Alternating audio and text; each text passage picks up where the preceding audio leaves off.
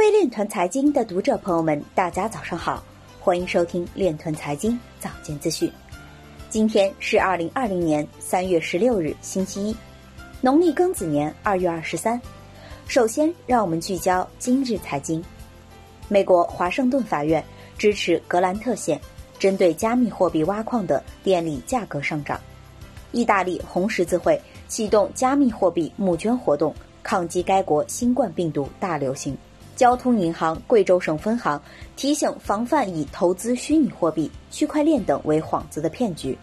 深圳市税务局将重点推进全面应用区块链电子发票等五个方面改革。近七天，比特币搜索指数整体日均值移动同比上升百分之三百三十。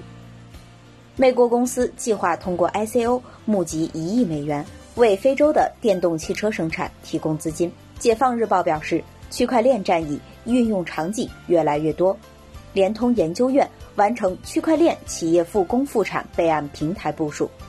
巴曙松表示，区块链等金融科技在企业线上化办公起到支持作用。前门罗币首席开发者表示，许多监管机构不会采取完全反隐私的立场。今日财经就到这里，下面我们来聊一聊关于区块链的那些事儿。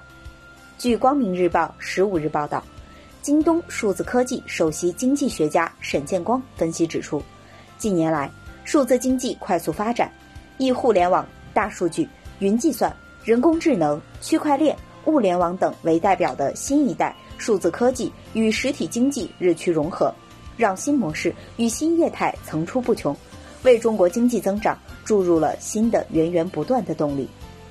以上就是今天链团财经早间资讯的全部内容，感谢您的关注与支持，祝您生活愉快，我们明天再见。